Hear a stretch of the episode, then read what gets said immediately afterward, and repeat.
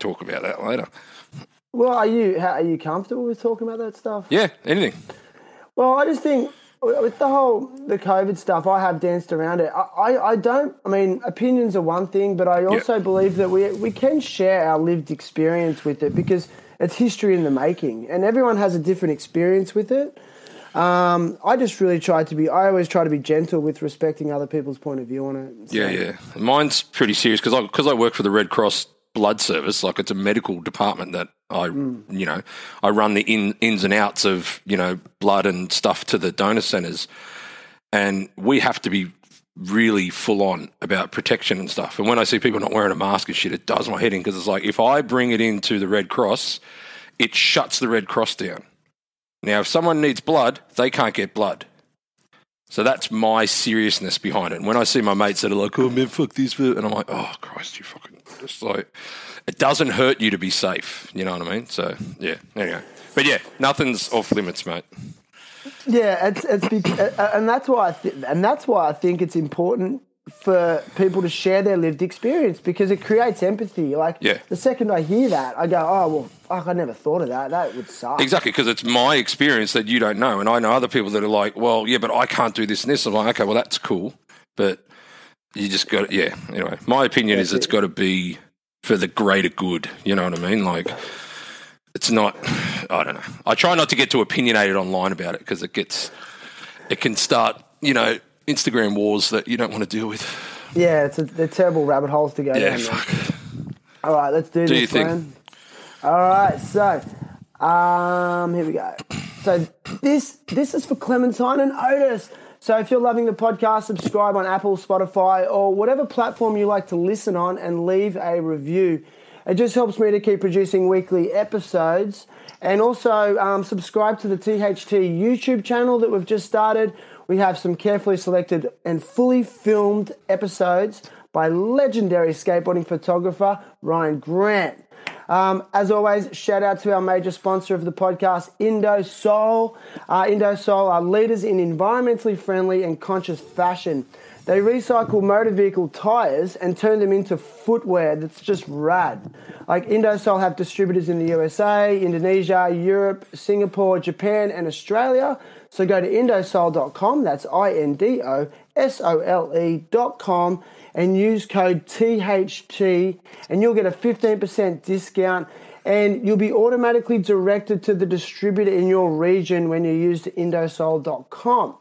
Um, next up, Kingpin Supply, best skate shop in the world, I reckon. Locally owned, best bunch of dudes. I love them. They're the homies. Kingpin stop carefully selected um, shoes, clothing brands, skate decks, hardware, and more. So go to kingpinstore.com. That's K I N G P I N S T O R E.com and use code THT at checkout. Get that 15% discount and support skateboarding.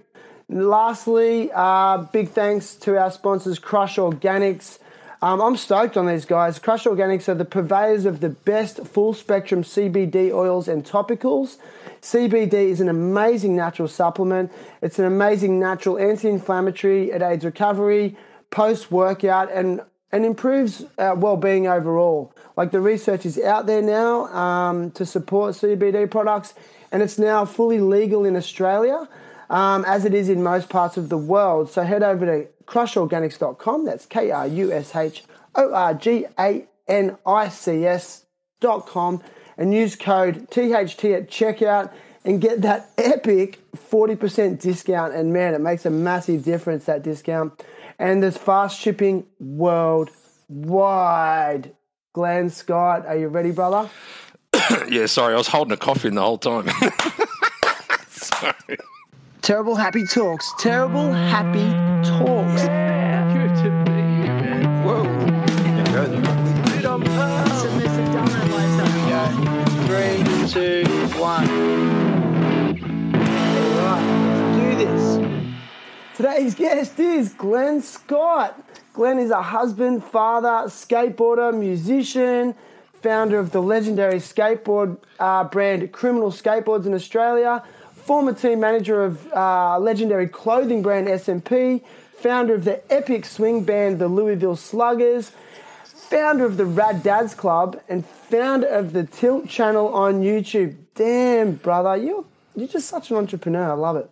Um, born and raised in the north northwestern suburb of Sydney, Australia, Baulkham Hills, Glenn is a larger than life character who is deeply significant in the history of Australian skateboarding. And many people would definitely agree with that. Today, Glenn is with me live from his home in Melbourne to share his journey, experiences, challenges, and hopes for the future. Mr. Glenn Scott, welcome. Dude, I need you to like say that every time I enter a room. Fuck, that was epic. Fa- I found a lot of shit, huh? You found you did find a lot of shit. Maybe because like you're an ideas man. Would yeah, boredom, man. Boredom sinks in, and you're sort of like, I can do that. I can do that. I think that's that's a lot of skateboarders do that shit though. Like, how many skateboarders have started their own anything from footwear to clothing to skateboarding to, you know, branching off into music and yeah. I just think it's in the the skateboard spirit that we don't settle and we want to do something new.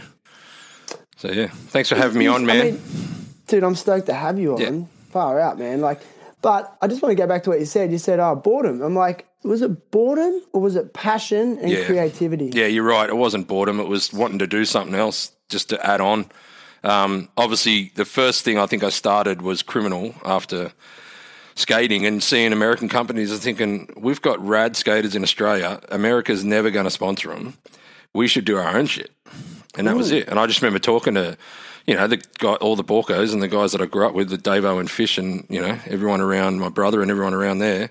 Like, I want to start a company. And they're like, yeah, cool.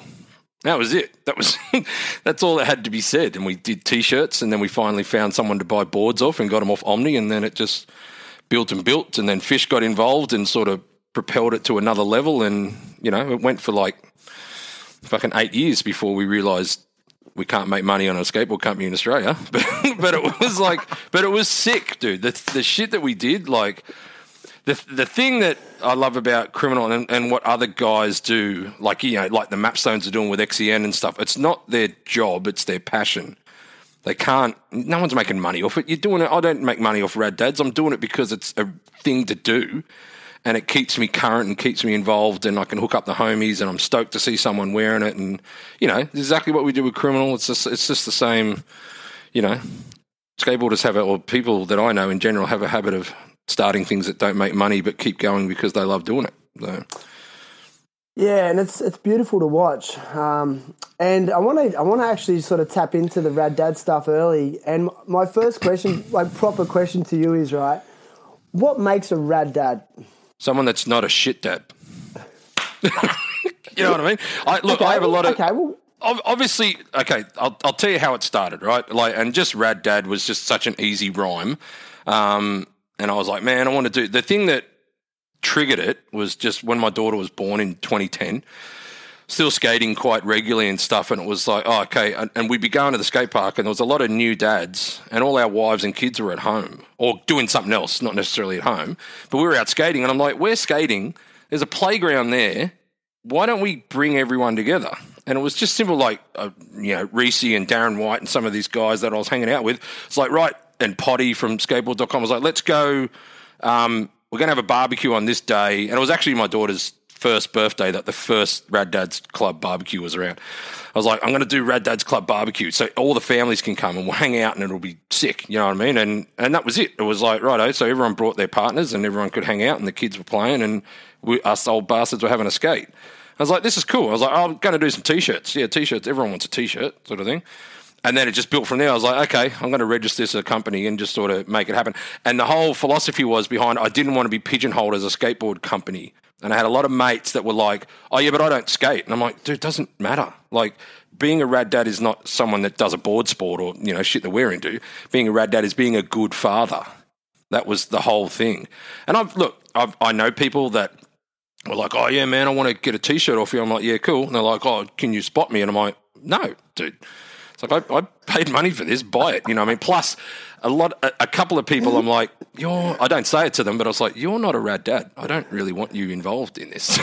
like, you know, 99% of the people that wear my product and support us are rad. And I spot them and I've met many people internationally through social media is the best thing in the world because, like you were saying when we were having a chat before, Jeremy Ray is very keen. And if anyone knows skateboarding, they know Jeremy Ray.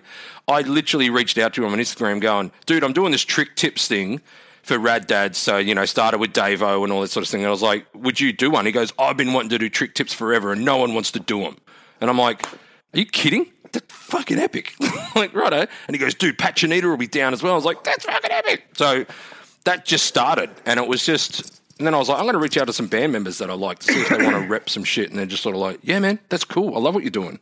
It's just like, this is nuts. And then, like I said, it all come back to just a bunch of dads being proud of being a rad at what they do. You know what I mean? Like it doesn't, you don't have to surf or skate or motocross or BMX or any of that shit. You just got to be a good dad. And uh, like I said, a lot of my mates that aren't in our world, um, just sort of went, oh, okay, cool. So I can be a rad dad without being a skateboarder or anything. I'm like, yeah, dude, it's being a good father. So, and it's just blown up from there. You know what I mean? Ten years now. I'm gonna I'm gonna hit you I'm gonna hit you with another serious question. Hmm. Sorry, bro. Like, what what's a good father? Define it. Someone that puts their kids first. Simple as that. Like, I'm, look, I'm. We got one. Me and my wife have got one kid, one and done. You know, one to one to spare and none to share, sort of thing. Is what we always say. my brother's got three, my sister's got four, but like we're one and done. Um, but yeah, I think a good father or a rad dad or a rad parent in general is someone that doesn't matter how tired you are, what you're feeling, sort of thing. You've got to put in the effort for your kid. Uh, uh, look, uh, when I was when my daughter was about three or four, still going out. Um, seeing the boys on a Friday night or something like that, you know, I mean, I'll go for a couple of drinks, but I always drove because I was like, well, I can only have three drinks and then I'll drive home. And they were like, come on, man, hang around, sort of shit. And I'm like, dude, my four year old daughter doesn't care that I'm hungover. I've got to be on point tomorrow morning at six o'clock when she's like, Daddy. I'm like, so, and, and, and, you know, and because they're not dads, they didn't get it. And I've seen a lot of people change from the non dad status to the dad status, and then they realize the complete difference of what you put forward and what you put in front of your priorities is your kid. And it's not, it's not doing. Sorry, it's not doing it to say, yeah, I'm good at. it. It's just you just naturally do it, and that's what makes a good parent to me. Someone that just naturally puts their kid before anything else. You mentioned like from going from non-dad status to dad status. How hard do you think that is for a lot of men? Do you I think it's a it's a lonely place? Yeah, I think um, not a lot of people talk about it enough. Um, I think a few people struggle. If you don't have connections, look, I've got an older brother who had three kids before me. I've got a sister who had four kids before me. Um, on my wife's side, she's got a cousin that's got a couple of kids. But it was like we sort of had we had experience with being able to talk to someone about it if we needed to, but like not a lot of mates. I didn't have a lot of mates that we. I had mates that either had ten year old kids or were about to have a kid, or like I was sort of in front of them. So there was no one in our. There's no one the same age as my daughter. They're either older or younger by quite a bit. So we were sort of on our own as far as that. But it wasn't the only people. Lucky I had my brother to talk to, my sister to talk to. You know what I mean? And me and my wife just worked it out. We were just like, right, we're going to do this. Let's do it, sort of thing. We read the books. You know what I mean? Like you just. I don't read books. I've read two books in my life. One of them was to quit smoking, and one of them was how to raise a kid. You know what I mean? Really? And it was like, that's it. I don't. I'm not a reader. My family, my brother and sister. Well, no, actually, my sister's not. My brother is. But it's like, yeah, So a quit smoking book actually helped you quit smoking. yeah, it actually did. Yeah, me and my wife quit before we had a kid. We were both heavy smokers. I smoked my whole life, and it was like we've got to stop. She did quit line, and it worked. It didn't work for me because I don't know, it just didn't work. And then uh, um, Simon from Convict bought me a quit smoking book, and he gave it to me, and it was sort of like that was the guilt trip in the back of my mind. Is like, well, he's bought me this book. So I've, I'll let him down if I don't follow it through, sort of thing. And I've bought that book for other people, and it's worked as well. It's sort of something that you pass on, sort of shit. But um, yeah, and it it worked. So that's a rad that's a rad dad move. Exactly, and that's it. And I had to do that before. We were like, we're not going to be. That's it's just our thing. I'm not judging anyone, but we weren't going to be smoking parents. You know what I mean? And I was like, I've never been big. Like my wife's not a big drinker. I've never. I've you know I've drunk people under the table with the best of them, but like I'm not. I don't drink every night. I don't drink at home. I could go for months without a drink and not even notice, sort of thing. But um, that was it. It was like, well, just we we don't need to be smoking while we're having kids. Yeah, man. Mm-hmm. Rad dad move, you know. Yeah, It's funny you mentioned the drinking thing because I, when I knew that we were planning a family, I made a decision to stop drinking. yeah. and so I haven't had it. I, I haven't drunk alcohol for years, and my kids have never seen me with a drink. Yeah, right. And at first, I didn't really like think much of that. I was like, oh yeah, whatever. But now it's like a little thing that I really prize possession that I hold close to me. Like it's now this new. I don't know. Like I'll never let my kids will never see me with a drink. I don't know why I care about it, but for me personally, this is something that's actually motivating me to to to maintain. Yeah, I think it's, good but it's a, that's it. It's a good move, and like you say, it's a it's a rad dad moment because you've done something for your kids, and before you even had them. You know what I mean? Like I've never even I've never even thought about the smoking thing before, but I quit smoking a year before we had our daughter, and my my wife was like six months ahead of me, sort of thing, and it was like, well, that's what we're going to do. You know what I mean? It was like that was that was the plan. So, yeah. I think people do a lot of shit that they don't realize. They do it subconsciously that they don't realize that they're they're actually doing it for their family or their kids, and to maintain it is the best thing. So Yeah. So would you say that like Rad Dads is just like almost like a you know you're trying to build a community, you know, based on these philosophies. Um, and like the fact that you've you know recruited like people like Pat Chanita and Jeremy Ray and Davo and Darren Caney, Yeah. like I don't know, man. Like it's just it's so cool you got those guys on board and I really believe that a lot of men struggle with letting go of those past behaviors when they tran- transition from the nod dad to the dad. I think it's a it's a very strange time for men, and I, that's that's what actually attracted me to your to your whole philosophy. And um, yeah, man, I love it. Yeah, it's, it's I've because I've seen you know dads have trouble and change their ways.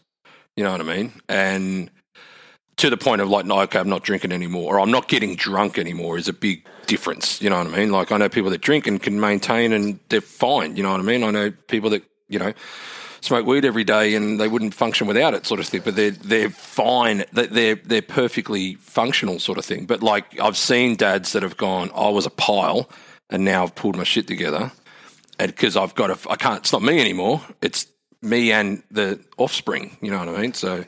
They got to get their shit together, and they do. You just, I just think people do. Like, I don't think it's a big thing that they have in the back of their head that they're going, "Oh, right, I've got to do this." It's like you just do it. You know Yeah, I mean? man, So, you just do it. I love it. So listen, you grew up in an area of Sydney called Baulkham Hills. For those that aren't unaware, because we do have people that listen overseas. yeah, And I, I, I've always noticed over the years because I'm quite good friends with your older brother Hank Yeah. Scott or or Frank Scott. Um, just one of my. He's actually like a. He's one of my heroes, you know, growing up, and, and still is in a lot of ways. Um, there's always been this level of Baulko pride. Okay, so can we tap into got that my postcode tattooed on me somewhere. Just here. Okay. My question to you is like, why do you think that was inspired by by that area? What, what was what was it? What was it about your childhood in that area? I don't know if it's the like where it is. Like it's just a suburban town. You know what I mean? Like there's nothing. It could be in the middle of suburban America or you know country London or wherever. It's just it's when we were growing up there. It was young families. It was uh, similar to where I am now in in Victoria. It's like you know a lot of houses getting built and built up area, but it was just the thing that I mean the Baulko pride. It was it was skateboarding. You know what I mean? Like I started skating. My brother got a, a skateboard at twelve, and I got, I started skating his board, and he's two years older than me. So I started skating at ten, and then I got my board at the end of the year. Um, and it was just, and then I was me and my mate Wally, who I went to school with. We were we hung out with my yeah Wally, dude. Yeah, exactly. If people don't know, me and Shannon have known each other for like four hundred years, um, because we're the Baulko boys and they're the Nowra boys, and it was all Yeah. it was all love. Totally, yeah. Um, but that was it. It was like we just found I the only person I hung out from school was Wally because that's who I skated with. And outside of school, I only hung out. He was the only guy I knew from school because we skated together. So all the guys that we hung out with and the the Baulko crew and everything were diff- dudes from different schools and different age groups. But we found each other. Like Davo, I met Davo at a car park shopping center at Baulko. And I was like, dude, you're a skateboarder. He's like, dude, you're a skater. Sweet. And it was like, that was it. Oh, we'll see you here tomorrow after school. You know, there's no phones and shit. It was just like, meet you. And then, oh, cool. Oh, what are you doing on the weekend? Oh, we're going to go skate here. Cool. Oh, I've got all these little kids that I skate with. And it was like, sweet. And the crew just built and built. We had one stage because we had a couple of backyard ramps and stuff. There was like 50 skaters in Baulko. We were just like insane. Like we had a, a, a mini ramp in the park. Um, that a dude just built out the back. No permission or anything. Like twelve foot wide mini, four foot high, and it was like we started skating street, and then someone got a mini ramp. Oh, cool, let's skate mini, and then someone built a vert ramp. Oh, cool, let's skate vert. It was like whatever was in front of you, but our crew just built and built. Then over the years, people dropped off and stuff, but our crew was always the solid you know, the Jeff and the Russ and the Frex and the Fish and the Hank and the Davo. And, you know, it was always that straight crew. And then there was the younger crew under us that came up as well, like John Owen Beastman and all these dudes that are, you know, like just artistic geniuses and musicians and stuff, but all skateboarders. So it was like every time someone did good out of Baulko, we were stoked. Davo became Davo, you know what I mean? Like one of the best skateboarders in, that Australia's ever produced. And he became a city boy, you know what I mean? We were just like, yeah, he's Baulko, you know what I mean? It's like, he's got Baulko tattooed on him, you know what I mean? It's like, it's um. So the pride thing wasn't really where we were from. It was just a group of dudes into the same thing, same music, same skateboarding. You know, I mean, we looked out for each other, and we still do to this day. Look out for each other. So, As an outsider looking in over the years, I could just see the magic in your crew. Yeah. You know, um, and like you mentioned, like someone like Davo. I mean, Kerry Fisher as well. success stories, man. Yeah, I mean, these guys were the most, for those that are unaware, like the most prolific um, skateboarders of, of that generation and Yeah. then continue to be and made such an impact on Australian skateboarding um, that it's like there must have been something in the water in Baulko, you know? No man, there's a lot, and it's funny too. Like we always, there's a lot of people, there's a lot of famous people from Baulko that people don't know about that have nothing to do with skateboarding. Um, yeah, like um, Timmy Rogers from You Am I, lead singer of UMI, Baulko. know that. The the cockroaches who became the Wiggles, Baulko. Betty Cuthbert, who won the first gold medal in the 1936 Olympics or whatever, Baulko. So there's there's one of, one of our not so proud moments is Hillsong Church is from. Yeah. but um, but that's it. It was like it's so funny. It's like all these people in the Baulkham Hills Shire were like, man, there's so many like that dude. Peter Sterling, man, played for Parramatta, lives up the road from me, Baulko. So Unbelievable. yeah, so there was a, there's a lot. Whenever that that's like yeah, Baulko pride when it comes in. But like I said, the pride thing was just skateboarding, and the rad thing I think about that '90s golden era that we were in. We had the Baulko crew, we had the Nowra boys, we had the Canberra crew, the Manly boys, you know what I mean, the Queensland Gold Coast crew, like, and we all got on because of a simple little wooden toy that we all rode. And it was like, and it's brought us to this today. You know what I mean? We haven't spoke to each other for bloody years, and it's like we were hanging out yesterday.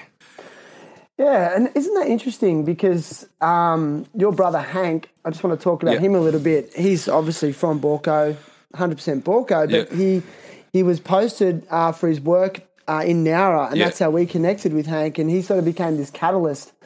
And um, you know, he and I feel like that those years, like we had that magic in our crew as well. Like a lot of skateboarders do. We just these golden years of development and passion for this, you know, common common interest uh, just brings us all together. So, Yeah.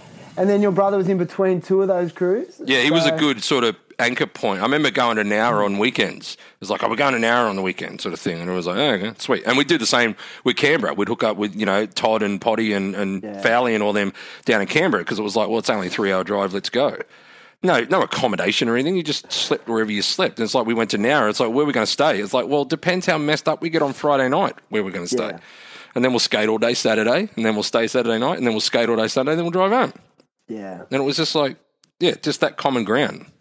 What, what was school like for you, Glenn? pretty straightforward. I um, you- I was a bit of a sports nut when I played um, when I grew up. I played football like rugby league for my whole life, and probably still would have been playing, except I had a car accident and damaged my back when I was fifteen. Um, when uh, on the way to a football game, and I yeah was in a car. My mum was driving, flipped the van, ruptured three discs in my lower back, and spent year ten pretty much in and out of bed. Um, and then couldn't play football ever again. And skateboarding, I could sort of manage what I could do and what I couldn't do with skateboarding. But um, but yeah, school. I just you know I had a great upbringing. My parents were hardworking. My dad was a truckie from day dot, and he was he's the the raddest dad ever. He's the hardest working dude I ever met in my life, and not even just dad pride. I could brag about him to other people's dads, going, "Your dad, yeah, but my dad does this, and my dad does this, and my dad's a fucking champion."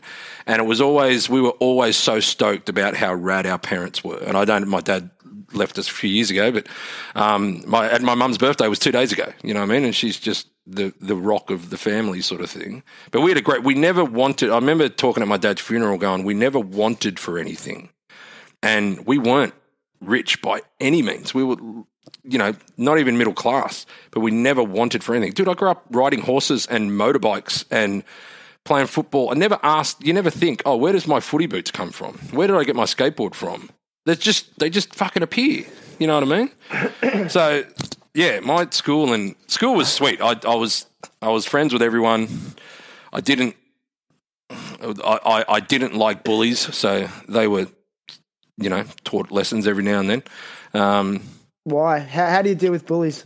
just How them- did you? Sorry, how did you deal? how with did I deal with? Oh, well, it was a lot different when you were a kid. You could just step to them and you know, so stop picking on because what's being a being a bully is the stupidest fucking thing in the world. It's like you're picking on someone because they're different to you.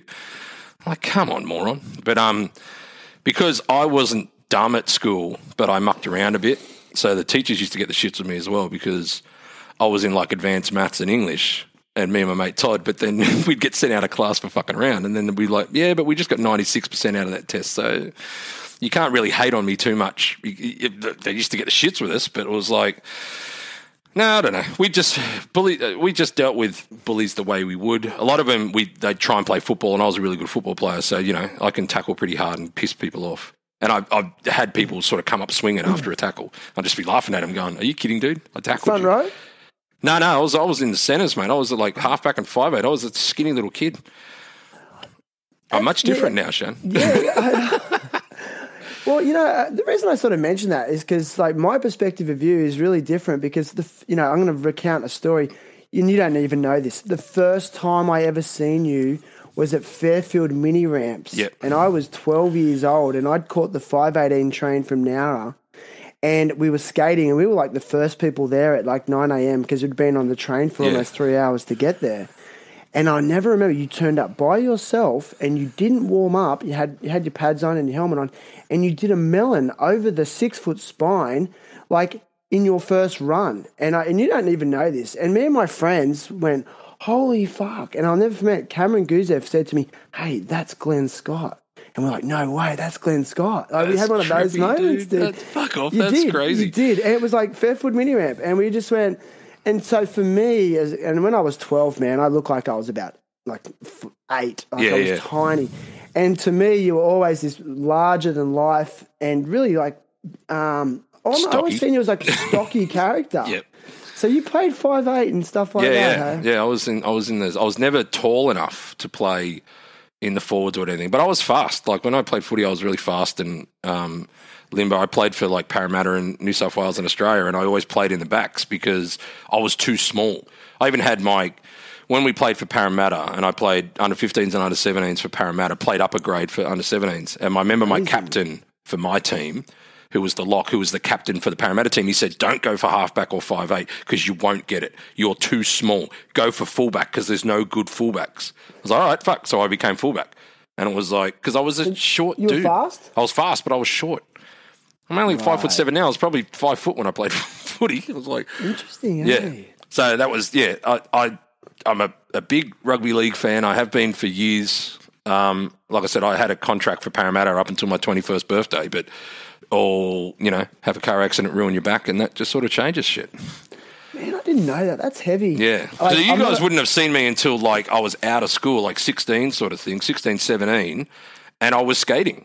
But I knew my, like I couldn't, you know, like I, I won a, a skateboard comp the week before I hurt my back.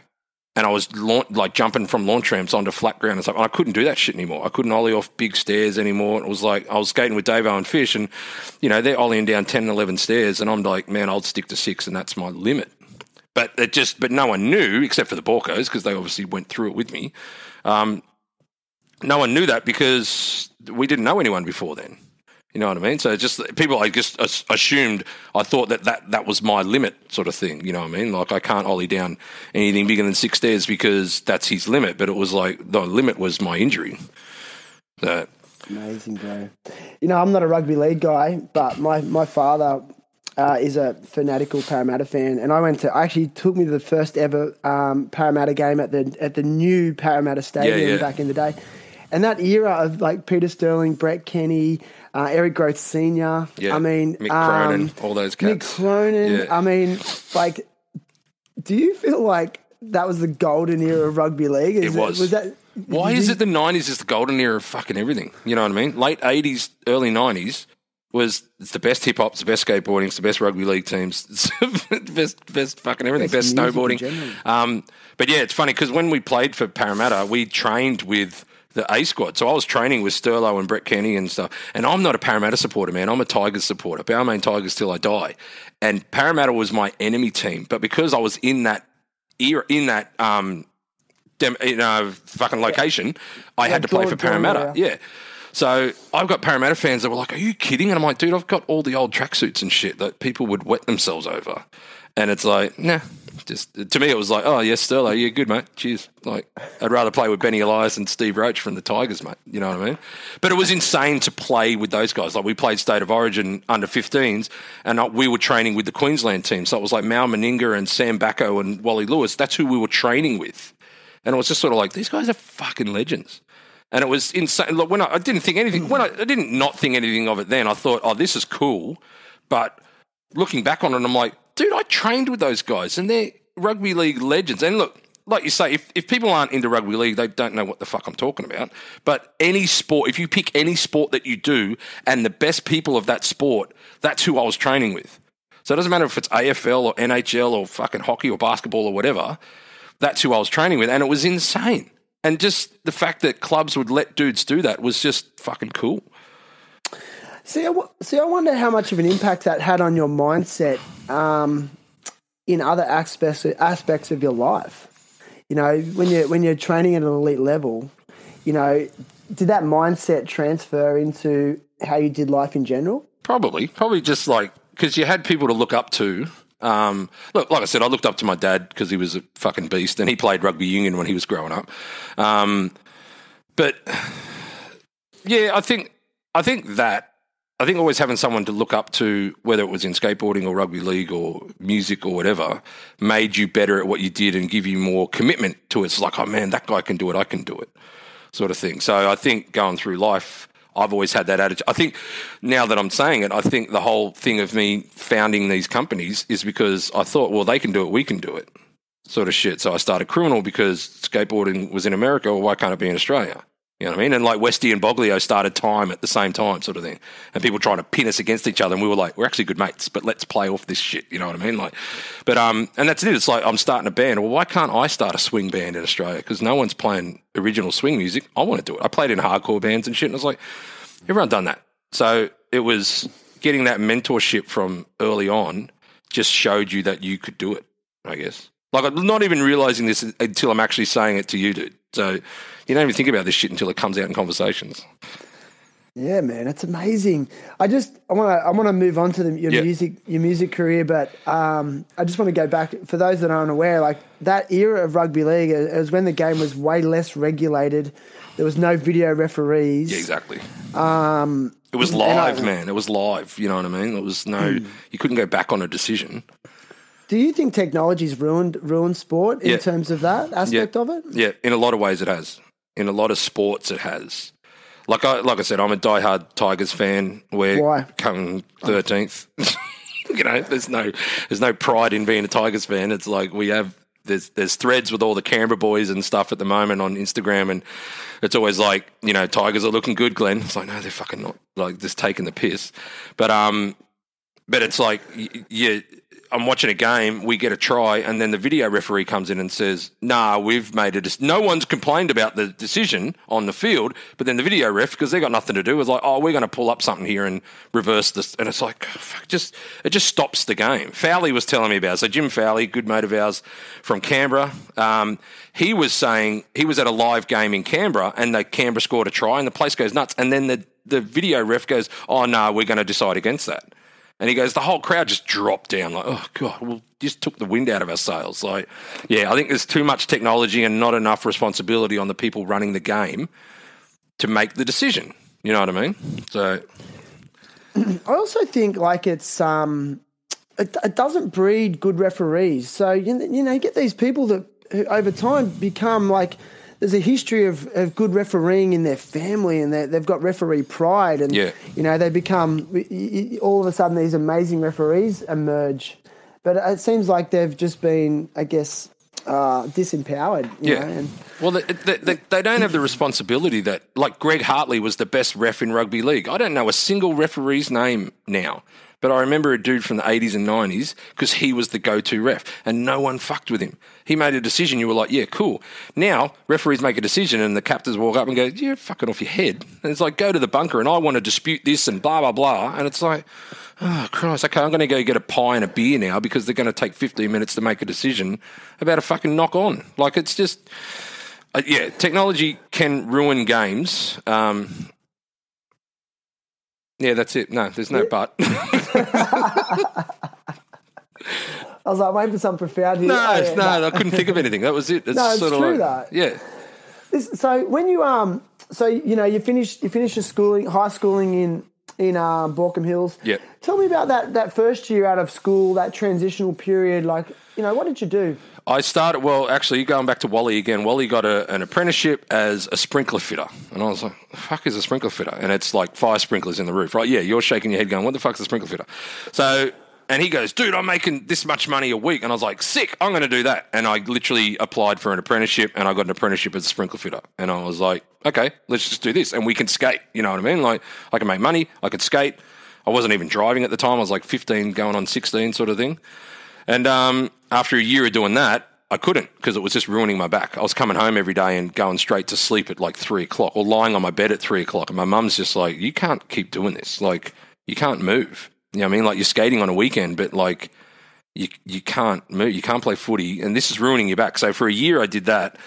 And then I was just like, I can't do this anymore. And it was really ruining my back, made me actually pick up a video camera. Um, so I got rid of that and then just started doing random anything jobs from, you know, I used to load washing machines onto the back of trucks by by fucking hand. I was talking about this at work the other day, like uh, the difference in how from the 90s, early 90s to now, we used to load washing machines over our head height by hand into the back of trucks. No forklift and shit, just like lift it up, two dudes lift it up and then lift it up on your shoulder and then push it up the top. And then it was like fucking insane. So, but yeah, work wise, I did all that sort of shit. And then I got into, you know, working at a skate shop, um, just anything you could sort of stay involved in. And, um, and then another skate shop and then another surf shop and then ended up at SMP. Going back to you, you were saying about the liability on the work site Yeah. that, that now that now exists and it didn't back then. Do you think we've become overregulated? Uh, a little bit, yeah and no. I, I'm big on safety. I always think it doesn't hurt to be safer. Like, there's nothing. If if you're over safe, it doesn't affect anything. If you're under safe, you can get hurt. So why not be over safe? And if people go, "Oh, this is a bit much," it's like, yeah, but it's not hurting you to do that. You know what I mean? So I'm a big, but especially now in the position that I'm in now, I'm a big believer in safety on site and looking after staff and, you know, things need to be regulated in that aspect. But like, fuck, dude, back in the day, we would just like you'd throw shit at people. Like, you know, like I was driving a forklift for years before I even had a forklift license. You know what I mean? Because it was like, oh, jump on there, mate, off you go. And it was just like, fucking, you know, it was insane the shit that I, I can't believe there wasn't more deaths back in the 90s and 80s and even earlier before my time. But that's that's the point. There wasn't. You No, know? there wasn't, right? Because it was like you didn't. I remember being scared on building sites going, I can't mess this up because I won't live it down. If I do something, I was hanging out bloody on ladders, hanging out windows, putting pipes in and stuff on like six and 10 story buildings. Fucking no, no harnesses or anything, like instant death. You know what I mean? And it's hmm. like, but you just did it. Otherwise, you'd be just branded a pussy and you wouldn't be able to fucking survive. But also, you become more personally accountable for your behaviours and actions. Yeah, and true. You were forced to. Whereas I feel like sometimes, and don't get me wrong, safety should be paramount. Yeah. I don't want to. I don't want to like get into that debate, but I do believe that uh, there needs to be more per- personal accountability, and I just see a lot of people just really ready to blame others and organisations when they when they make a mistake. for their wrongdoings. Yeah, yeah. I, I don't. I, I have that a lot, and I, we, you know, there's there's terms and stuff that I use with my partner at work that you know we don't really use out loud, but you know, there's always a teaspoon of concrete. Put that in your coffee in the morning to harden up, sort of shit. And it's like it's. There's always something. wor- uh, My my thing that I always use for guys who are like, "Oh, that's bullshit," and blah blah. And it's like, you could be hammering rocks for a living, and you're not. So be happy with what you're doing because you've got it way better than other people. And all of a sudden they pull their head in and be like, oh, yeah, yeah, you're right. Yeah, yeah, sort of thing. But yeah, you're right. People do blame because now it's so regulated and it's, it's so easy to pass the buck and be like, well, I didn't do that. That was because this wasn't set up properly. And it's like, oh, fuck, and take some hmm. responsibility, dude. Yeah, I, I say that too sometimes, and I think is that just an old old school mentality? I think it is. Do I sound like like a like a a complaining sort of old guy? But I don't know. Like I, my, like I said, my dad was a truckie, right? And I deal with truck drivers every day now, and I and some of them are like hardcore old school dudes. But my dad would be turning over in his grave to see what he has to go through now just to deliver something. Where back in the day, it was like just you get in there and fucking do it. You know what I mean? Like it's yeah, it's really uh, it's really different. Do you think that regulation stresses people out? Uh, I, I think it depends what you focus on. I think people will, can get stressed out by it, but they shouldn't be focusing on something because it's people. No one likes change. You know what I mean? Like something changes, and they're like, I never used to do it like that. Like I used to do it like this. It's like, yeah, but we can't do it like that anymore. You know what I mean? We can't do that shit. We've got to do it this way. Um, I embrace change. I think people that don't embrace change are the ones that are going to suffer in the long run because fuck, dude. Look, 20 years on, we're, we're doing things a lot differently than we used to do. It's not killing us. you know what I mean? We're, get, we're getting on with it. I love that you said that. I love that you said that you embrace change. Yeah. it's just a rad. It's a rad thing to say. You got to, man. Uh, You're only going backwards if you can't. I mean, look, don't get me wrong. I will be. I'm 90s till I die, and I'll never say that the music today is better than it was back then, and all that sort of shit. But I embrace change. Me and my daughter have arguments over music all the time. Whenever she gets into something that I'm into, I'm fucking stoked. But then she'll listen to something. I go, "How can you listen to that and listen to what I'm listening to?" And then, you know, I was like, "Well, that's that's her era. That's going to be her legacy." You know what I mean? Dude, Nirvana came out of our era. I know, dude. You know, I- were you actually were you at that big day out when Yep. Nirvana played Yep. back in ninety? It Was it ninety two? 92. How unbelievable is that? That was insane. That was it was um that was one of the craziest things. I was at the Hordern Pavilion. I was in the mix of it, and I was just and I got up to the side and just watching the whole dance floor bounce like it was a wave was insane, insane.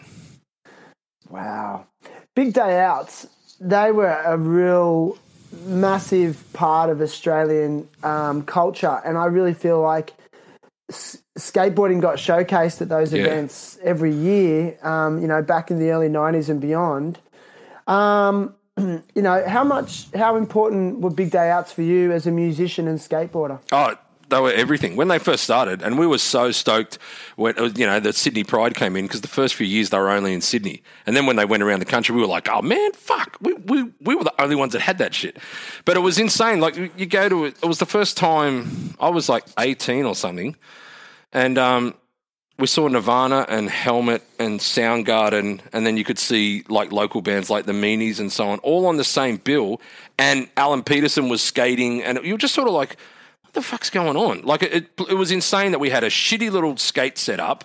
Um, and we, you could go see a band. It's like, okay, I'm hanging out with Cam Goosep at the moment because he's about to switch Ollie the bonnet of a car, which was insane.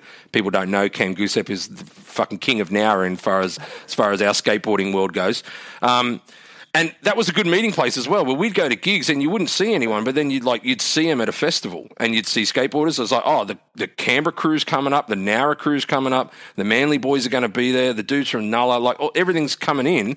And I'm sure every state had the same. The Queensland crew would have all their Brisbane and Sunny Coast and everything had come together, and it was a meeting point so every skater could get in. You could, oh, I'm not in the demo. Fucking bullshit. Get your board, have a skate, sort of thing.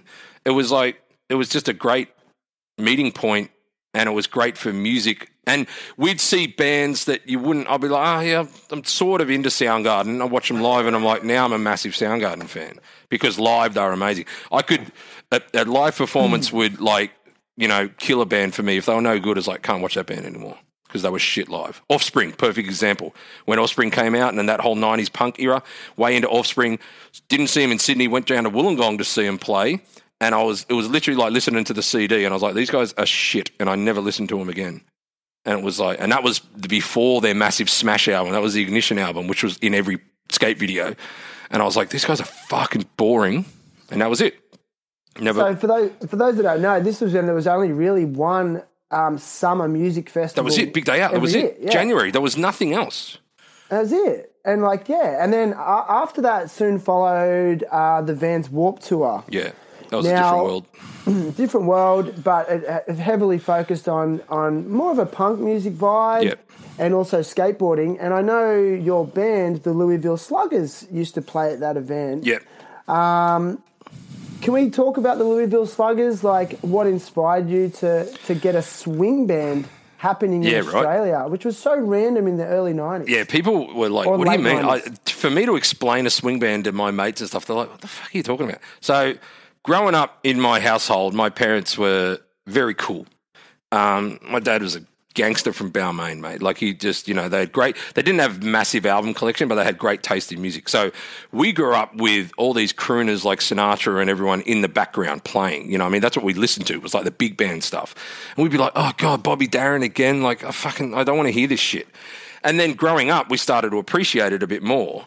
Um, so Warp Tour, first Warp Tour at Manly, Royal Crown Revue played, which were no, it, undoubtedly the biggest swing revival band of the world.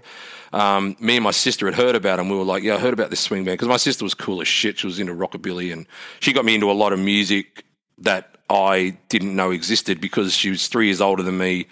She took me to my first club when I was a kid. Well, I was a kid, 15. Sorry, mum. When I was 15, going to bands with my 18 year old sister. Um, but it got me into a lot of music through people that she knew. You know what I mean? So we're at Warp Tour, and I was like, I want to see this band. They wear like zoot suits and shit, and they're really cool. I haven't heard them, but I want to see them. So they come on stage, and it was like one o'clock, and it was dusty Curl Park, the skate park, like the vert ramp, and everything's in the background. And these guys come on and they were fucking incredible, like just electrifying, man. It was like Eddie was in a full pinstripe suit, the horn section and all this sort of shit, and people were going nuts. And I was like, "This is what I want to do. This is this is us, man." Me and my sister looking at each other, going, "This is what we grew up on." And I was like, "Right." And I said, "Why?" can't-" And then, you know, festival was amazing, and you know, Pennywise played and all that sort of shit. And then a couple of weeks later, I was like, "Man, I'd love to do a band like that." And my sister's like, "Well, do it." What's your fucking problem? Just do it. And I'm like, okay. Because I was playing in hardcore bands and, you know, it was easy to just play drums in a band. It was like, oh, these are my mates. We're going to play hardcore because that's, what we- that's what we listen to punk rock and hardcore. I was like, all right, I want to start a band. And it took a while, probably that whole year, um, which I think was 89. No, that's no, that's not right. Ninety nine, fucking eighty nine. Listen to me. Um, Ninety eight or ninety nine, and um, we were advertising for musicians and we got some musicians together and some fell apart and some didn't. We had a few that had the right vision and we are like, yeah, we're going to do this. Is we're going to project it forward. Um, I need a, a good keyboard player. And I had, I had a singer in mind who was a girlfriend of a, a mate of ours, Pete. And um, we got her and it was like, what are we going to do? And I remember advertising for a bass player and a dude rang my sister who was run, who was managing us. And he said, I'm a bass player, but that's not why I'm ringing. That's not why I'm ringing. I'm a booking agent. If you can get your shit together by November, I'll put you on Warp Tour next January. And we were like, uh, okay. So we were like, right. And this was like probably June or July or something. And we are like, fuck, okay. So we, we ended up getting a band together, got a, you know, double bass, keyboard, guitar, two piece horn section, a singer and me on drums. And it was like we played and we were just practicing and practicing and writing songs. So I didn't want to be a cover band. I was like, everyone's like, oh, what covers are you going to do? I was like, fucking covers. What are you talking about? Like, I'm into originals, man. Every punk band I played in, we played our own songs. It was like, and then we sort of realized we're pretty unique as far as no one's doing originals. People were doing the jazz standards and swing standards, and there was the rockabilly dances and all that sort of shit, but no one was doing their own shit. And we're like, nah, man. So we started writing our own songs. I think we had about eight songs. Um, like six were originals, two were covers or whatever. And we played one gig in Surrey Hills in Sydney. We drank the pub, and we just invited all our mates on a Sunday afternoon. We drank the pub out of alcohol. And oh, our there. next gig, you were there, right? Because everyone and was I- fucking there that day. It I was remember. insane. The reason I remember is because I remember you had the place jumping. It was fucking packed, right? everyone. Everyone was going off, and you and you played your songs, and you went, "Hey, listen, we've only got eight songs. We're really sorry. Like, We're That's just start again. Yeah, did- I can't believe you remember that. That's insane because we played the same set twice. It was like, well, we go. I think it was like six songs we had at that gig. We didn't even have eight in, into the set list of. I've got the set list somewhere from Royal Crown from um, the Warp Tour, and it was eight songs. But I think that pub. I can't remember the name of the pub. My sister would know. But yeah, Surrey Hills. We drank them out of beer. Their kegs emptied. They were basically giving us like bourbon and scotch at the end of the night at beer prices because we had there was no beer left. What's it called? The Hollywood. Something fucking. Fuck, I remember. And yeah, and I remember. And you went, we're just going to play our set Yeah, again. it's And like everyone- if you don't mind, like, we're just going to do it again. And everyone went, like, fuck yeah. It's like, well, that was, that was the big test for us because I was like, all you guys, everyone we knew, no one had listened to this shit before. You know what I mean? I'd never get, and no one had, I'd only have a small group of friends that would come to my hardcore show because I had my hardcore friends who dabbled in a bit of skateboarding. Then I had my skateboard friends who dabbled in a bit of hardcore. There was no real, I was the mix in the, you know, they were both as important to me, sort of thing. Um, but then when we played this, people were like, well, I don't know this. This is fucking uplifting and this is cool. I'm just going to come. We had so many people come to our shows over the years that didn't like swing music, but they just loved the sluggers. So it was like, but yeah, that day, that was like a fucking eye opener. We were like, holy shit. So everyone's loving it. People are bleeding outside. The- Like the venue was full. It was capacity. People were outside just drinking on the street, listening to us. And we're like, well, let's do the set again. And then, yeah, when we did Warp Tour the following year, because Cherry Poppin' Daddies, another massive swing band in America, they played the following Warp Tour. We were on the support van truck. And it blew people away. People were like, fuck. And then it just took off. Like it was just, we were gigging every week for like, you know, nine years or something. It was, I remember. And I remember insane. seeing you on stage at the Warp Tour going, holy shit, like, I mean, you and I were never great friends, acquaintances, but I just remember going, oh my God, Glenn Scott's up on stage at the Warp Tour. like, what the fuck? And I'm like, and I used to be like, I know his brother. You know mean? Like, his brother's my like homie. yeah, that, but it's so, no, and then, I mean, we played, um, we played the one at Ulladulla as well. Walked to it down remember there. I yeah, remember that, That was on the side of a truck as well. That was nuts because I had Bill Stevenson from The Descendents, or all I think were playing that day. My God. He was, uh, we're setting up and he rocks up and he's standing next to me. He goes, What are you playing? I said, I'm playing drums. And I said, You're going to stand there and watch me. He's like, Okay. And he stood there and watched like five songs. And I was like, This is nuts. My drum hero standing there watching me play. Like it was fucking insane. Um, and that was like the first couple of years. And then Warp Tours just dropped off, which sucked, you know what I mean? Because everything, like I said, everything changes. But um, yeah, we did some pretty massive gigs. We did Australian tours, like Royal Crown Revue. So the band that started our band got us to start. They came to Australia. We did a two week tour with them. And still to this day, Danny Glass, the drummer, is like a good mate of mine. You know what I mean? Like we just, like it was back to that thing of you don't have to know the band, but if your favorite band asked you to go on tour with them and you became mates with them, that's the situation that we were in. You know what I mean? It doesn't have to be my band. You, you can appreciate, you, can- you know where I'm coming from if you say, oh, yeah, my favorite band come to town and wants to take us on tour for two weeks. And they did that three times. You know what I mean? Three trips to Australia, and it was just the Sluggers and Royal Crown Revue traveling around. It was fucking insane. Isn't it amazing what grows out of passion? Yeah, exactly. That's it. We didn't. We didn't. We we made money to survive, but we weren't a, a band that profited. You know what I mean? And it was like we were all just musicians, and it's the same. I think that's why music and skateboarding and surfing and snowboarding, all these action sports and music have such a connection because one can't survive without the other. I don't think. Um, you know, music has a lot of different sort of fans, but musicians are as passionate about what they do as skaters and surfers and motocross and BMX and all, all the sports that we do. It's the same passion involved. And like you say, like what it's amazing what comes out of passion. You didn't start skateboarding to make money, did you? You didn't start surfing to make money. You did it because it was sick. I played drums because I was I because I sat at, on the floor with a bunch of pots and pans when I was three years old, and apparently there's a photo of me laying them out like a drum kit with a wooden spoon and a wooden fork, banging on them. My mum's like, I think we should get him a drum kit when he's a bit you older. had rhythm. I just had natural rhythm. Yeah, I can't play anything else. I've got drummers that are uh, ma- mates of mine that are amazing, and they can play bass and guitar and keyboards and shit. I can't fucking do anything. I can only do drums. You discovered where your skill sets lied, and you Yeah. followed, and you followed that. Is that the kind of advice you you give as a parent to your Yeah, child? yeah. My my my kid's pretty ridiculously talented. Um, I've tried her with everything. She oh fuck, she's gonna her drawing skill. If I had her drawing skill when she, if I had her five year old drawing skill now, I would be making money out of it because I don't. Me and my wife are like, how can she? Where's this coming from? because she's so good, right? Like her, uh, everything that she does, we're just pushing her.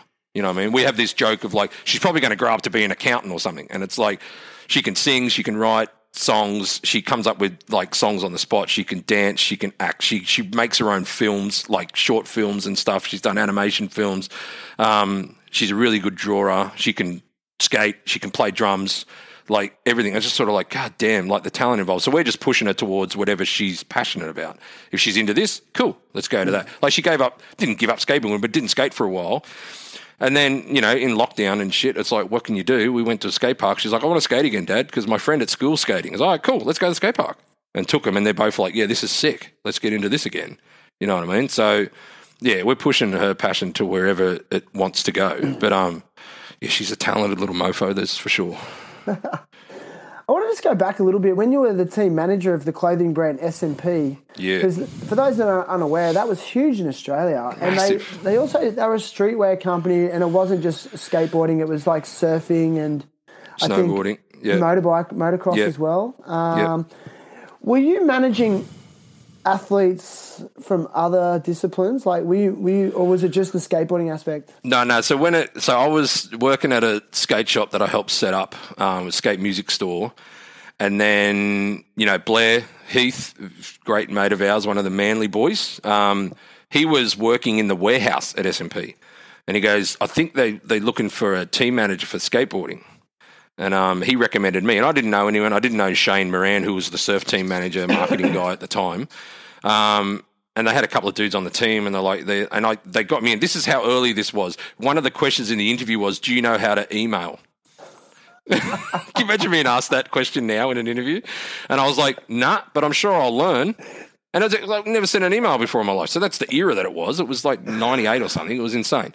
And um, so I got in there, and it was like yeah, you got to manage the skateboarders, and we basically I put team packs together for surfing and skating, and they had some snowboarders, and they managed a couple of bands. And after about a year or two into it, I was the skate team manager, the motocross team manager, the music team manager, and the snowboard team manager. And the snowboard thing dropped off a bit because it wasn't that very, very lucrative money wise. And I built the skate team. It was like my main focus was to build a really good skate team, really good music setup, and a really good motocross team. And Shane, my partner there at the time, um, was looking after the surfing. And he was a, he's like, you know, the Mapstone or the Davo of surfing. Everyone knew who he was, you know what I mean? And it was like, so he was instantly credibility. So when I started, they were like, well, you got to have credibility because people are going to have to want to come and skate for us. I'm like, trust me, mate, I'll put the fucking team together and they'll come. And we did. We put together one of the sickest teams, you know what I mean? Like, to, to basically to rival Volcom, like Volcom, the era after us, which was the Volcom, Lewis Marnell, um, you know, Shane Cross era, that was after us, um, after SMP fell apart because of stupid ownerships. But dude, like, you know, Margaritas, Curry, Caney, Bonham, Fowley, Duncombe, Corbin Harris. Um, fuck, I hate to leave someone out. Um, you know what I mean? But like, there was so many dope people on our team, and then it was like, well, let's travel. You know what I mean? got to travel the world with with a skateboard company that made clothing. You know what I mean? Like, it was sick. It's funny that you compare it to Volcom because I remember back in the day, like it, Volcom was like it was bigger than Volcom in Australia. Oh, yeah, I mean, it was in massive. Austra- in Australia anyway. And, Totally. Yeah. You know, it's interesting that that maybe the business direction of it fell down. It wasn't because of a lack of, um, I guess, buy-in by the the writers or or the actual culture behind it. It was just you think it was more the business side of things. Yeah, the, one of the one of the main things. So yeah, SMP was bigger than Volcom worldwide, without a doubt, sort of thing. Um, and crazy because Volcom's huge now. yeah, and that's it. And every time SM, and it, it's so the guy who started SMP in Australia ended up buying SMP worldwide, right? Um, and that's where the problem started. And it was like, you know, like he's getting investments from people to build the company, and he was going to buy a house instead of putting the money into the company. And the company started every time a failure from SMP, every time SMP mm-hmm. failed, Volcom got bigger. And it was like, I remember when I got, we moved to Melbourne from Sydney. So we got married, and my wife's from England, and we got married and we moved to Melbourne. I was still working for SMP in Sydney. And a couple of months later, they were like, oh, we can't, this is like November, I think. And I was like, oh, and new owners come in and like they were, they were going, oh, we're going to take it to China because there's the same amount of people in Shanghai that there is in Australia. And I was like, yeah, but there's five people that skate there. Like, what are you talking about? You know what I mean? That's, you can't just go off population, you idiot. But he just said, oh, we can't pay anyone until April next year. I was like, well, the whole team quits. He goes, oh, we'll tell them to hang on. I was like, no, I'm telling you now, the whole team will quit on the spot. I can't have people ride for us that you're not paying that you were because they're professional skateboarders. This is like, like I said, Margaritas, Andrew Curry, Jake Duncombe. These guys were pro skateboarders, and it's like, and you're going to tell them that you're not going to pay them for four months and just to hang in there. And I was like, no. So I rang Peanut at Volcom straight away. I said, Nutter, these, this is what's happening. Grab these guys before they get somewhere else. And he's like, cool. And he grabbed Jake straight away. And it was like, and that was the era then that Volcom took over. So they had Jake, Shane Cross, Chris Wood, Shane Azar, Dustin, Dustin, Louis I was gonna Marnell. Dustin yeah, Dustin, Yeah. Lewis Marnell. Like that. And that No became way. that fucking team. And it was because of an SMP stuff up made Volcom bigger. Not not taking anything away from Volcom being an amazing brand, and Peanut was amazing at marketing that brand. You know what I mean? And now Azar doing the exact same thing and killing it. But they Volcom just knew to be way cooler than what SMP was. Mm. Like in the long run, they knew their roots to stick to their roots. But because SMP, the owner wanted to make money faster than he needed to, he brought in people that didn't have in, didn't that had no interest in the company. And now where is it? It's nothing. It's, I saw it at some fucking discount store in Melbourne years ago, and it's like Did, Just was, this, embarrassing. was this an era before companies actually realised the true value of having team riders, um, Australian team riders? I think we we sort of pushed that a bit because we were doing three tours a year, local Australian tours a year, like skateboard tours, and people weren't doing that. It was only you'd have remember you'd have the Easter tour. Koala would bring out the Easter demo, or Hardcore would put on an Easter demo, and that was it. It was Easter. What else? Because all the American companies tour America in and Europe in July, June, July, August, like their summer. And then our summer, it's winter, so we might get a couple of visitors, you know what I mean, come over, but like there was no tours. So we really emphasized on getting local skateboarders to local skate parks. So we'd go, okay, we're going to Perth for two weeks. And we'd tour Perth. And it was fucking huge. And all of a sudden, all the sales in Perth blew up. We're going to go do New South Wales, country New South Wales. All the New South Wales tours were. So they started seeing the benefits of us doing these tours. And it wasn't a matter of whether the people knew who the skateboarders were or not. It was the fact that we showed up to their local park and we gave out stickers and t-shirts and shit. And the kids were stoked on it. And then they wanted to go buy more. So they'd go to the local shop. And we did that for like, you know, six years and it was fucking huge. And SMP became huge in skateboarding because of that. Because before that, it was a surf snowboard company that dabbled in a bit of skateboarding. And then it flipped to become a skateboard company that dabbled in a bit of snowboarding and surfing. You know what I mean? So, yeah, we really pushed the emphasis on the Australian skateboarding scene and how big it was and how it could benefit a company.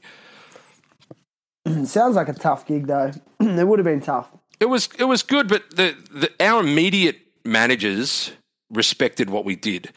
It was their job to convince the owners as to what where we were spending money. You know what I mean? But we, I mean, every tour we did was like co-sponsored, but we'd get a shoe company or a sunglass company involved. You know what I mean? And be like, right, give us four grand for this trip, and we'll put your logo on our ads. You know, and they're like, yeah, sweet. So you know, you'd get it funded from someone else. Um, but look, even to the point where I took Jake and Jamie Goodwin and Corbin to Europe for a month, and we did the Europe circuit. And Jake Duncombe got introduced to the world. You know what I mean? He was fourteen, and it was everyone was like, "Who is this little bastard?" Who was just a little shit, but such a good fucking skateboarder. And that was it. And like we, I remember hanging out with the Zoo York dudes. Um, you know, it was like the Harold Hunter era, and like Jeff Pang was the team manager. Me and Pang are hanging out, and the whole Zoo York team are there, and they're just sort of like, "Who's this little dirtbag? He's rad, but God, he needs to shut up." But it was like it set him up for his career. You know what I mean? It like introduced Jake to the world because all the Americans were over in Europe. And then Jake went back, and I think it was two years after that that SMP fell apart. And then Jake went over the next year, and you know, part of Volcom, and then started touring America, and it, you know, that's where people's careers took off.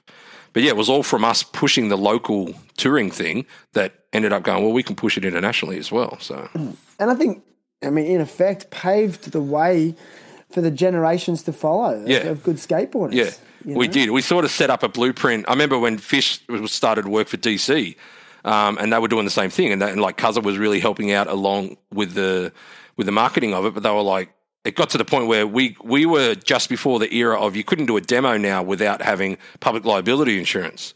So then we get to the end of it, and me and I remember me and Margaritas, who were living together in Balmain, he was talking to me, and we're like, we should just say we're going here to skate. Come and skate with the SMP team. So there was no demo. We're just going there to skate. So we didn't have to come up with public liability because all the councils would be like, well, what's your public liability and blah, blah, blah. And we're like, man, we don't fucking have that. We're going to skate and we're going to hand out shit to kids. Like, what are you talking about? So then we started this whole thing of come and skate with us. And then, you know, it, it had to continue on and Fish continued it on with DC. It was like, come and skate with a DC team. And so basically the guys would go there and do a demo and the kids would get to skate with them. And that was it. And it just pushed it. But yeah, it did set the sort of benchmark for a lot of traveling, um, local traveling, and how it could really benefit local companies and stuff. You know, what I mean, not relying on just being international. Dude, it's so interesting, man. Yeah. I just love it. I love hearing these stories. It was good times, man. So you live in Melbourne now. Yeah. How- How'd you end up in Melbourne from Sydney? I met my wife in Sydney through a mutual friend, um, and we hung out for over a Christmas holiday period for about a month or something.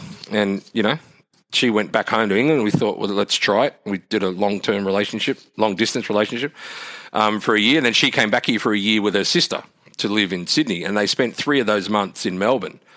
Um, and then they went back home. Then I went over there, and then I, I did the Europe tour after that, and I got engaged. And then the next year we got married, and my wife said, "If I'm going to move to Australia, we're moving to Melbourne." I went, "All right, that's cool." I didn't think anything of it. I was like, "Yeah, cool." Um, and that was it. And we ended up down here. It was sort of like it was hard at first because we didn't have anyone else, and my wife couldn't work at first. Um, I was still, you know, skating quite a bit and being a bit of a shit husband and leaving her alone quite a bit that I learnt my lesson not to do. Um, not really being empathetic of her situation, but you know, we we've been through ups and downs like every family, but we've we've hung in there and we've finally found a good friendship base and we're we're Melbourne bound, you know what I mean? Like I'm a Sydney boy to the day I die, but I couldn't see myself living there again. You know what I mean? I'm I'm down here, I'm happy with what I've got.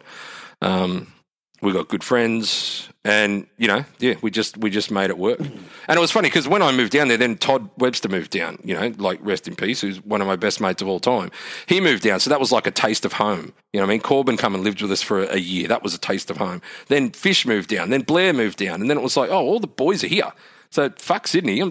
Then Jono moved down. It's like all these crews here. It's like I don't need to go anywhere. Now they've all gone. Uh, they've all gone elsewhere. But um, but yeah, it was like this is our base now, so we're we're we're Melbourne peeps, I guess. Yeah. Like, what's the, what's one of the major differences you know in lifestyle compared to Sydney? I think, well, fr- okay, around? from a Sydney point of view, there's no Melbourne Sydney rivalry. From a Melbourne point of view, there's a real heavy Sydney Melbourne rivalry. And um, John Finlay said it perfectly once in the um, another RIP, the fucking man Finn. In that, remember that um, what was it called, Tic Tac to Heel Flip or whatever that hardcore doco. And Finlay said it perfectly. He was going because the, the the boys, the the um the hardcore dudes asked Finn, "What do you think about the Melbourne Sydney rivalry?" He goes, "There is no rivalry. Melbourne guys are just pissed off that our girls are better looking than theirs." And that was it. It was just sort of like just in a nutshell, just just took the piss out of it, sort of thing. But um, every time we because we used to play gigs down here a lot when I was living in Sydney, and every time I come down here, it was just sort of like there was no judgment there was less judgment in Melbourne than there was in Sydney because we'd be walking around the street in pinstripe suits and you know pointy shoes and all this sort of shit, and people would just be like, "Yeah, cool." If you did that in Sydney, people were like, "What the fuck are you wearing, dude?" And I was like, well, "Why does it matter what I'm wearing?" You know what I mean? So when we Melbourne to me is a lot cooler in the city than Sydney is, and I'm going to uh, piss some people off with this, but I've lived in both cities and I've played in both cities and I've worked in both cities, and Melbourne is more accepting of differences than I think Sydney is. That's my outtake on it. Would yeah. you say there's more of a creative hub there? Yeah, yeah. Well, yeah. I think in Sydney everything's more spread out. Where in Melbourne you can walk to everywhere and you can get a tram from one district to another, and it is a creative hub. You know what I mean? Like. I don't like to say it's the people say it's the sporting capital of Australia. I don't think it is. I think Sydney's still the sporting capital of Australia, but um, because I don't follow AFL and I never will. Um, I was actually I was going to ask you that. You know, Nah. being a rugby league player. Nah, man. Nah. 16, 17 years, I think we've been here now, and it's like, nope. Don't can't have do a it. Can't do it. Nope. I just don't get it. I'm just not into it. And people all the time, like, because, you know, people don't know that you're from Sydney and you just, you meet someone and, like, oh, what team do you follow? And I go, the Tigers. And they go, oh, Richmond. I go, no, no, Balmain Tigers, mate. They go, oh, rugby. I'm like, no, not rugby. Rugby league, mate. Rugby's a different game. That's another thing down here. People don't realise the difference between two games. But yeah, Melbourne is, I think, a more accepting city and more creative, um, more accepting of creativeness than I think than what I experienced in Sydney. I could be wrong about Sydney now. I'm not going to say because I haven't been there for 15 years, but I'm just saying it's it's my experience. Right, man. Remember, I was in Melbourne once when the State of Origin was on, and I swear to God, we went to every pub in Melbourne trying to find a place that had it on the TV. Can't do it. I was like, I was like, what fucking country am I in right now? Like, Yeah, they don't even, and they didn't even know what this. I mean, I get it because it's like New South Wales and Queensland. Yeah. But it's just funny as like my first wake up call, like, oh holy shit, maybe the This is the AFL world town. the world doesn't revolve around rugby. Because when you're The born world in doesn't revolve around the state of origin. Like, but no, see that's okay. Another thing too. So, um, you know, Map, A- Anthony Mapstone's was a well, not necessarily a league fan, but he understood it. And me, him, and Todd, every state of origin would be looking. We're in Richmond, where I lived, and we're looking for a pub. It's the pub capital of freaking Melbourne. And we we went. I remember we went to a pub, and the game was on at eleven o'clock at night because it wasn't live. It was on 11 o'clock at night. We go into this pub. There's two people in the pub. There's a massive screen on, and the tennis is on. And I said, Can you put the rugby league on? He goes, Oh, it's on that small screen over there. I was like, Yeah, but there's three of us here. We're about to drink you dry if you put it on the big screen. He's like, oh, well, well, they, they're watching the tennis. And I looked at these people. I said, are you watching the tennis? They're like, nah. And I go, well, do you want to watch the rugby league? And they go, yeah, can you explain it to us? I'm like, yeah, righto. So I was like, to convince a publican at 11 o'clock on a Wednesday night to, we're going to stay here and drink if you put the footy on. And they were just dead set against it. It's like, what are you, why are you against this fucking game? so we ended up going to the Melbourne Storm pubs because they were the only ones that were playing rugby league. But now, I mean, I've been to MCG to 95,000 people at the fucking, at the state of origin. So Epic. it's a bit different. Epic, epic, man. Well, listen, Glenn, man, it's been so epic. I just, I've just had a smile on my face the whole time, like, and it's amazing, like the memories you've churned, you churned out of me, and probably for yourself. Yeah, like, you brought them up. Yeah, dude. Um, I love, I love it, man. Um, I guess my last question for you is like, you know, I know you've had some back injuries and you had back Yeah. surgery recently, and you know you're working, you know, at the blood bank. Is it, that's the blood bank, isn't Yeah, it? Yeah, well, Red it's officially called Red Cross Lifeblood now. So yeah, Yeah. it was the blood Like- service. Yeah. What's next for you? Like, where, where do you think? Where do you think you're going? Well, Rad Dads is getting steadily bigger. Um, I always like to do stuff with that. I want to.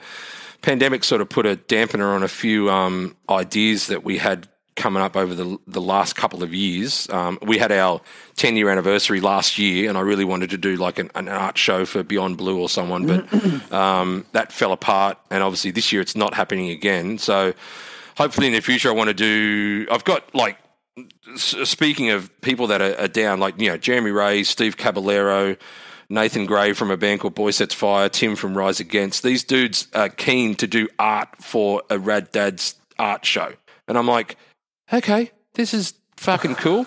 Um, and then on top of that, local artists, you know what I mean? Like some of the, the rad dudes around here, Sid Tapia and, you know, um, some of our boys that are all dads. The whole theme is to have dads do artwork on skateboards. That's my whole thing, On, right? a, on a side note, Yeah. Sid Tapia's artwork. Oh my Dude, seriously? God, I was dude. showing. So my daughter says, "Who's the guy that can draw the sneakers?" And I'm like, "Yeah, him, right?" Because she's uh, like, I was showing her how he can go from you know doing um, stencil work and calligraphy because his mum was a calligrapher, um, doing stencil work and calligraphy into like these massive twenty foot size murals of rugby league players and shit. You know what I mean? And it was like, and it's just he's just a talented bastard. But to have guys like that stoked on on Rad Dad's Club and involved and ambassadors and all that sort of stuff. So I do want to do something for like my whole thing was to do an art show where you know you the, the you sell boards, sell artwork done by famous people, whether they're musicians, snowboarders, skaters, surfers, and so on. Um, and then you know profits would go to something that I believe in, like Are You Okay or Beyond Blue or anything that's sort of prostate cancer, anything that's male associated. Um, because a lot of people don't. Are You Okay Day is a big thing for me as well. Um, sort of veering towards that topic. It's a big thing for me because you'd know as well, but we've lost some really close friends to suicide over the years. And I've lost three best mates Baulko, Jono from Baulko, Finos, and Todd to suicide. And it's just, it's not on. You know what I mean? One is too many, sort of thing. So I'm always a big advocate of You Day. We always do a big thing. I, now at Red Cross, we do a big thing at work that I organise with, with my team and everything. Um, but I've always wanted to do a Rad Dad's barbecue, and it's never happened. And I want to do we did it about, probably about five years ago. We did it, and we had one in Sydney, one in Melbourne, and one in Queensland. But they weren't that big, and it wasn't that well organised. So I want to do a big Are You OK Day barbecue. So I don't think I'm going to be able to do it this October, but I really want to do something next year. Hopefully, when we're we're living with this bloody pandemic that's going on. Um, but yeah, look, that's it. Like I'm, you know, um, my wife's very active in her um, fashion community. She's a, a stylist and a recycler and a very, very, very fucking cool woman. Um, follows Style Shifter on Instagram. Um, and my daughter's a talented little mofo, like I said before, and we're going to push her into everything that she wants to do. And I'll just keep working and, you know, working for the Red Cross is very important to me. Um, it's a great job. I say to people, which they, a great team that I work for, but I say to them, this is the second best job I've ever had. They're like, what, what do you mean second best? I was like, well, sorry, SMP, I traveled the world and just filmed skateboarding. So you can't really beat that. But this is like the next best one because it, it, we're making a difference. You know what I mean? Like it's rad. We, we supply blood. To, we're the, the, the pin to supply blood and products to hospitals that need it. You know what I mean? So very important situation. But dude, we're just cruising along. Happy with what I'm doing. Rad Dads, like I said, is building and um, trying to get my knees a bit better. My left knee's been operated on six times over the last 20 years, so I'm trying to get that a bit better and skate a bit more. And yeah, Rad Dads feels like a movement to me, and Yeah. um, I feel like they're, it, it, it, kind of has this sort of underlying theme of men's health and men's mental health incorporated into it. Yeah. Um, and I, I think that's I think that you are aware of that as well, and I think we do need more of it. Statistically, males are overrepresented in suicide in our country, Yeah. and I think globally. Um, we have the the Movember movement that happens every November, um, and it raises awareness around men's mental health. Uh, however, you know we can never have too much of it. I think Yeah. we need more, and I just love how you know you've you've sort of you're nurturing that that theme of of men's health and men's men's sustainability. I mean, Yeah. we um I, I see a lot of men struggling, and I see a lot of men struggling to talk about their feelings about struggling. about struggling, Yeah, you yeah. know. And I think like someone such as you, you know, ex rugby league player, you know, ex rugby league player, you know, skateboarder, musician, and then willing to willing to have these conversations, man. I think it's so powerful. So thank you. Yeah, I'd like to have something under my belt like a Movember. You know what I mean? I'd like to have, and I can see it happening in the future, but I'd like to have like a Rad Dad's Day. You know what I mean? Like something like that where it's, I mean, we've got Father's Day coming up soon. It's a simple thing. and this is not, I'm not floating my own boat or whatever, but like Father's Day's coming up. So I put everything on my web store at 40% off. It's brand new shit. I don't need to, but it's like, well, that's my give back to the dads. Here's some cheap shit for you. You know what I mean? It's like, it's Father's Day. Celebrate, be a rad dad and show it off. You know what I mean? And then, like, I, I, I don't need to do it, but it's just something I'm trying, little things like that, trying to make dads feel a part of it. But yeah, I would like to do a Rad Dad's Day barbecue, Rad Dad's Club barbecue, whatever it may be, on an annual basis, nationally pushing globally, sort of shit. So obviously THT will have to help with that aspect and getting the word out there. You know what I mean? Ready, man. Ab- ab- Absolutely. But that's it. And the funny thing is, too, people are so willing to help because they're all involved in it. You know what I mean? Like we're both dads, we know what it means. And I can go to, and, and that's why I think when it's it's incredible to us that we have skaters and musicians that are idols to us, so to speak, that are down for us because they're in the same boat. They're like, yeah, I'm a dad. You know what I mean? I know what you're going through. Let's do it. You know what I mean? It doesn't have to be a you're going through bad times. It's just I appreciate what you're going through because I've done it. So let's, you know, I'm backing you, sort of thing. So, yeah, And and it's a tough gig. yeah, it is. It's a tough gig, and it's dynamic, and people's situations can change, and. Uh, Yeah, exactly. So, you know, I love it, man. I love what you do. Now, listen, I ask all guests to come to the podcast with a cause they want to support or advocate for. However, I kind of feel like you've already done that. Sorry, man. so, what I'm going to do, Glenn, if um, in this episode's show notes, if you scroll down, I'm going to put links to Are You OK Day, Beyond Blue, any other ones I haven't remembered. Prostate cancer. Pro- wait, let Um, me just jot this down. Yeah, Yep. I normally do that because I normally do dry July, and that's who I do that for is the prostate Right. cancer. Yeah, um, but that's the thing. Like things like that, it's not hard to do. Just just do it. You know what I mean? Yeah, and um, there'll be links to the Rad Dads Club website. And how, how else can people support or follow the things you do? Like Um, Instagram, we're on Rad Dads Club. There's a lot of Rad Dads and Rad Dad and blah blah blah on Instagram, but we are the only Rad Dads Club on Instagram and Facebook. Yes, yes sir. Um, we're the club, yo, and yeah, that's you know, it's basically Okay. it.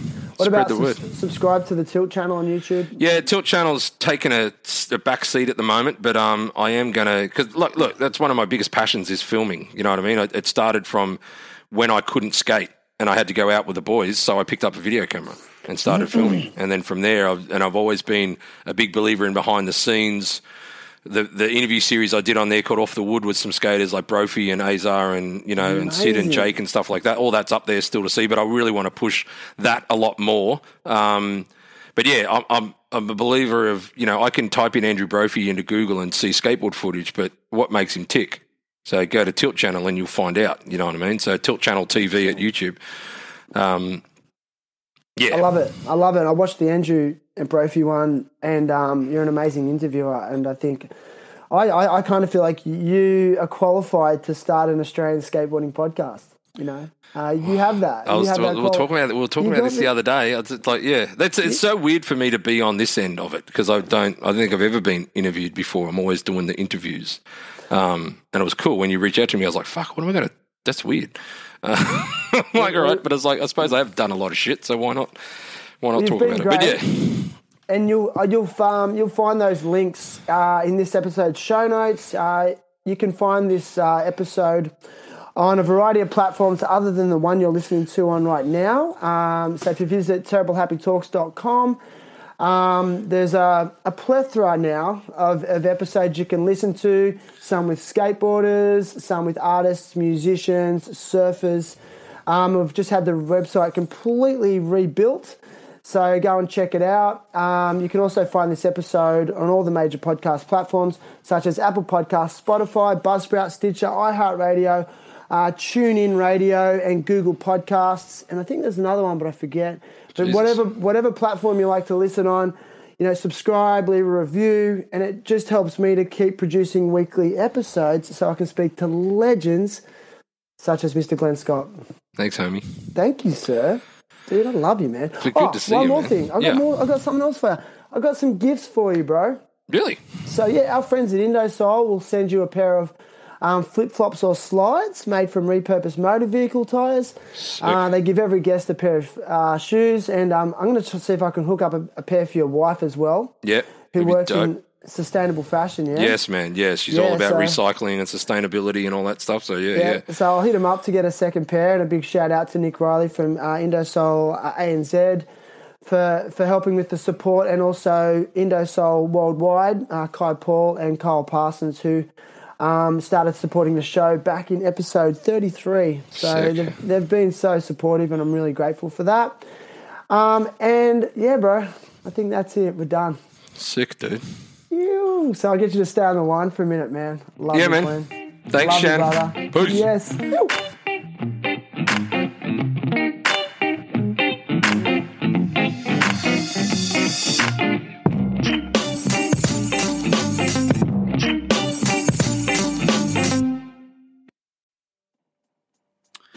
Hey, so before we kick off the podcast, I just want to talk about getting your morning kick in Belmont Coffee. Belmont is owned by skaters, barbers, tradies, and musicians. They came together with the idea of creating a co pilot that's next to you on the late night drives, early mornings on the job site, or a midday pick me up. Ethically sourced beans in a sustainable can and ready to go when you are. Use the code THT to score a discount at belmont.com. That's Belmont, B E L L M O T T dot com.